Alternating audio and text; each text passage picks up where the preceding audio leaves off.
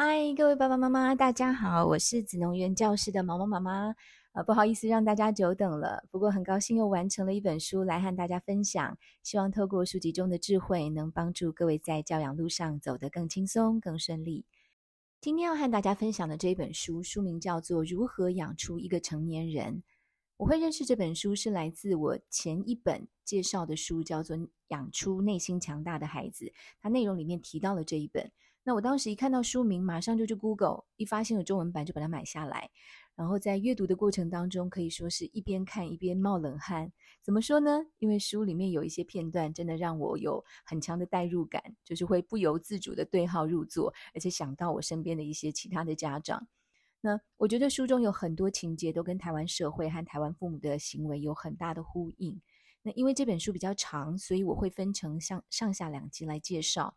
上一集谈的是过度教养对孩子的影响跟伤害，过度教养就是这本书一个很核心的概念。那下集呢，我们谈该怎么做，爸妈才能跳出过度教养的陷阱，停止这种对孩子有害的教养模式。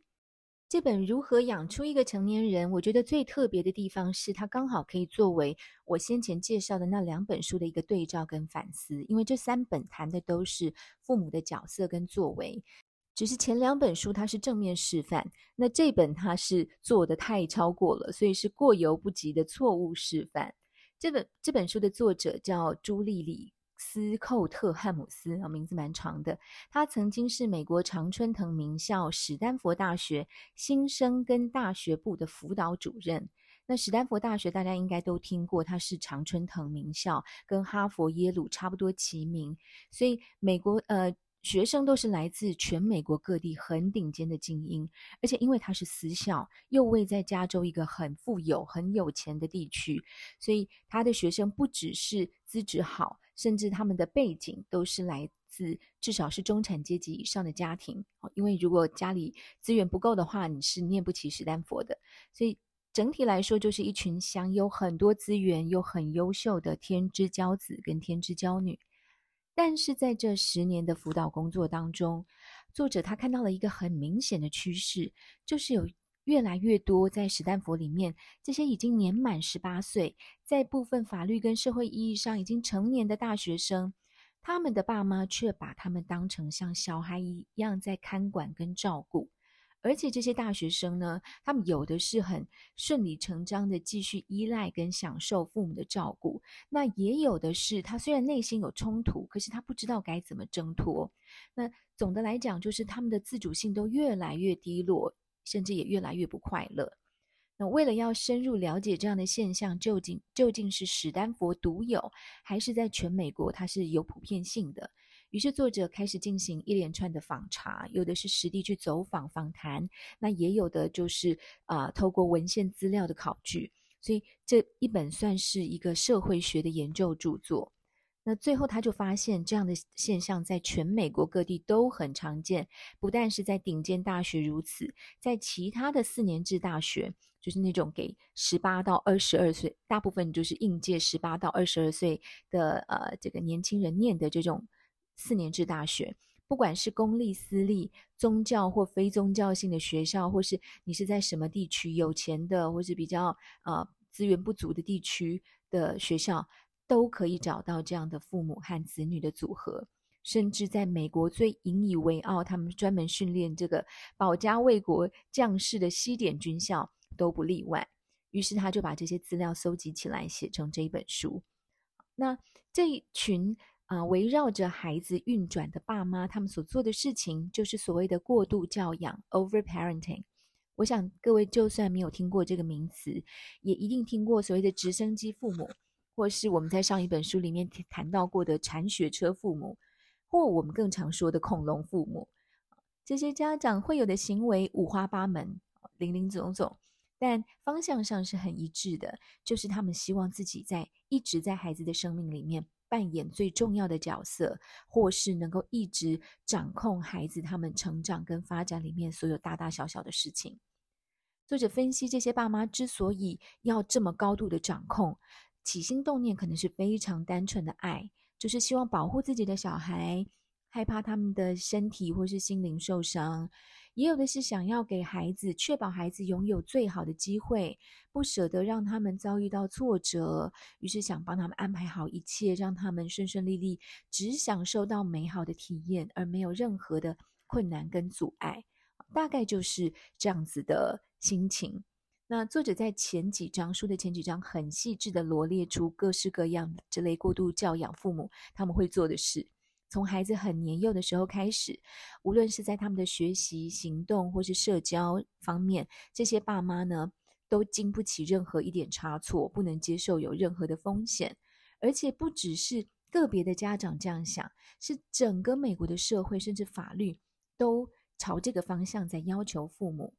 比方说，书里面就有举一个例子，有一个十岁的孩子，可能哥哥带着六岁的妹妹到自己家里附近的公园玩。马上就有邻居去通报，然后就有警察上那那户人家的家门去要求父母签切结书，因为他们觉得父母让十岁跟六岁的孩子单独出门，这个是罔顾孩子的安全的权益。作者自己也亲身体验过，他十三岁的女儿要晚上的时候骑脚踏车到家里附近，就同一个 neighborhood 的的朋友家去聚会，但对方的家长说什么都不不同意。他就直接把车子开到作者家里，要去把要去接小孩，而且他觉得作者让小孩自己骑脚踏车过去是一件很不可思议的事情。那在这样的社会氛围下呢，就越来越多美国小孩失去了行动自主的机会跟能力。到了国中甚甚至高中阶段，还有很多孩子出入上学都要靠家长接送，甚至到了大学。这些爸妈还是会不断透过手机、GPS 这些电子装置，试图掌握孩子的行踪。只要小孩呃隔了一段时间没有跟家长联络，可能马上就一通电话打到大学的相关单位去，呃，很夸张的，甚至会通报说：“哎，我的小孩十二个小时没有传讯息给我，他可能失踪了。”类似这样很夸张的 例子。好，那。我会对保护孩子安全这一块特别有感，是因为我自己还也有小孩，还处在这样要带进带出的年纪，就是小学三年级。那更大的一块呢，是来自我对紫农园的小孩他们行动自主能力的观察。我真的要说，他蛮高度呼应这本书的作者所说的。我们这一代的父母都不太能够接受孩子在安全方面有任何的风险，或是会期望一天二十四小时当中孩子都是处于被看顾的状态，都有人能够为小孩的安全负责，而且我们很容易就会有灾难式的思考。除了要保护孩子的人身安全，过度教养的爸妈也会无微不至地呵护小孩的情感，所以只要小孩遭遇到一点挫折或是不不顺遂，学校老师马上就会接到家长的电话，问说怎么可以这样子对待我的小孩？就连美国最严格的西点军校的长官都会接到类似的电话。也因为这样呢，这些爸妈他们可能会去帮小孩做作业啊，帮小孩写这个学校的论文，或是说有的家长呢，他是认为好父母就是应该要花很多时间陪伴小孩，于是他要出席小孩每一场的运动比赛啊、社团表演啊，从小学到大学都这样。因为作者在书里面也举了一个例子，史丹佛大学有一个很有名的新生。的一个活动哦，就是孩子会在里面玩得很疯，那这个也是非常有点像是一个呃入学的仪式，象征孩子正式成为史丹佛大学的一份子。其实学校对这样子的活动，不管在安全啊各方面的安排都已经做得非常的妥善了。但是最近几年呢，作者就会看到有父母试着躲在电线杆或是树干旁边偷看，甚至更夸张的会有家长跑出来想要。一起参与这个活动，就是共襄盛举啊！这原本是属于孩子他们自己的体验、自己的经历，但现在爸妈因为越来越希望自己能够在孩子的成长的过程当中每分每秒都扮演重要的角色，所以他们就会过度出现在原本应该属于孩子自己的活动或是生活场景里面。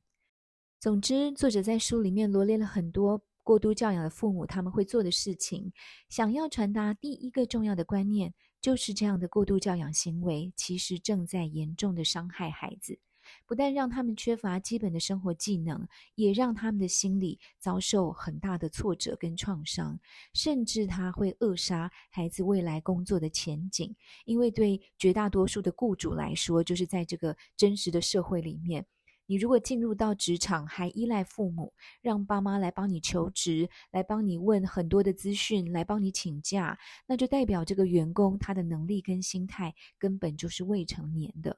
至少我们在职场上面看到这一块还没有被这些爸妈成功的入侵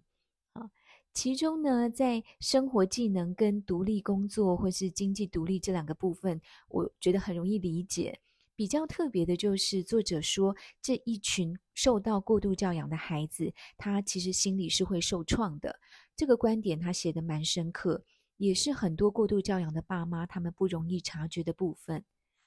美国在二零一三年有一股探讨大学生心呃心理健康亮起红灯的舆论热潮，因为当年度有一些蛮大规模的调查数据出炉。显示美国大学生的心理健康状态是极急剧恶化的。那这本书它是写在二零一五年，呃，出版在二零一五年中，所以应该是二零一四或是二零一五年的上半年完成。那因此，二零一三年的资料在当时作者写作的时候可以算是很新的资料。那作者搜集了这些资料呢，虽然没有办法直接证明。过度教养就是造成孩子心理健康问题的原因，直接的原因，但是已经可以充分显现这两件事情的相关性。那他把这些相关性整理归纳成两个重点。第一个呢，就是当孩子被过度教养、缺乏生活技能的时候，通常他们也缺乏自信。于是，在上了大学，因为美国真的非常大，尤其如果你要念名校，你又不是住在那个附近的。你终究要离开家，去面对一些过去你从来没有碰到过的问题，像是要适应你的室友，可能他的生活习惯跟你格格不入，或是有一天你的教授叫你改报告，把报告退还给你，但是他却不告诉你为什么他不满意，等等的，你不知道该怎么沟通，然后也不知道有什么方法可以去面对跟处理这些状况。简单来说，这些孩子他们就是没有办法去应对所谓的分歧，就是别人跟你不一样，或是不确定性。那更不要讲说，当今天你可能会碰到情感受伤哦，就是你以前都是最顶尖的，但是现在教授对你不满意，他又不告诉你为什么。像这些情况，这些孩子都没有办法独立去面对，于是他们只能一天到晚一直打电话回家，他们。啊、整体来说就是不知道该怎么做决定。那第二件事情呢，是作者认为被过度教养的孩子往往会受困于对失败的恐惧，于是压力非常的大。那这个压力的根源呢，其实是来自他们的父母，因为父母在教养上的许多思维，其实也是源自于对失败的恐惧。这些父母的过度教养行为当中，有很大的一部分是高期待，希望孩子上名校、当医生、当科学家。这个部分我们台湾人应该就非常的熟悉。但是在美国，其实也不限于只有华人或是亚裔的父母会这样，他不分族裔都会出现一定比例这样的父母。所以书中有一段话呢，他来自一位高中老师，形容爸妈的心态很传神。他说。我猜百分之七十五的父母宁愿看到小孩在耶鲁郁郁寡欢，因为他们认为小孩可以到二十几岁之后再想办法去处理他们的情绪问题、心理问题。但二十几岁你要再回头拿到耶鲁学位，这几乎就是不可能了。所以基于这样子的心情，他们会希望你怎么撑也要撑到读完耶鲁再说。这真的是一句听了让人觉得很悲伤的话。因为过度教养的孩，被过度教养的孩子，无论是不是得到高成就，他都要付出沉重的代价。那刚好我最近也听到了一个 podcast 节目，是访问正大心理系的杨启正教授，他也在很多台湾的大学都担任学生辅导处室主管的工作。他说他观察到近几年大学，尤其是顶大里面学呃学生有心理问题的比例，那个升高的趋势很惊人。前几年可能感觉还是一个就是斜线这样子平均的上升，近几年几乎就是曲线垂直往上拉的那一段。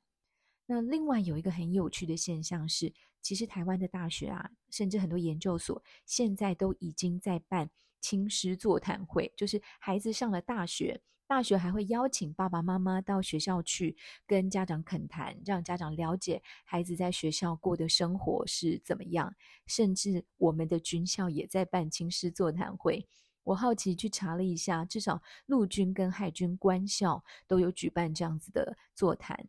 那就如同呃作者所说的，我当然不能说这两个现象有因果关系，但是在读完这本书之后，我觉得书里面很。详细的描绘出许多家长在对孩子付出关爱的同时，他们其实也在表达期待，甚至有些家长他就很明显的把这个期待说出来变成要求，呃，希望孩子上好大学，希望孩子做什么什么样的工作。那到了孩子的呃呃人生的某个阶段。有可能他发现他的能力没有办法再继续充分回应这个父母的要求，又或者是他不想把力气、心力、时间，他的人生一直花在回应这样的要求，但是他却不知道怎么反抗的时候，那个压力自然就会涌现。那当这个压力大过孩子能够承受的程度时，各种心理的问题就会跑出来。啊，这本书的前半部谈了过度教养会带来的种种问题。那究竟怎么样才算是过度教养？爸妈们又该如何提醒自己不要落入过度教养的陷阱呢？我们就会在下集节目当中和大家继续讨论。那今天的节目就和大家聊到这里，拜拜喽。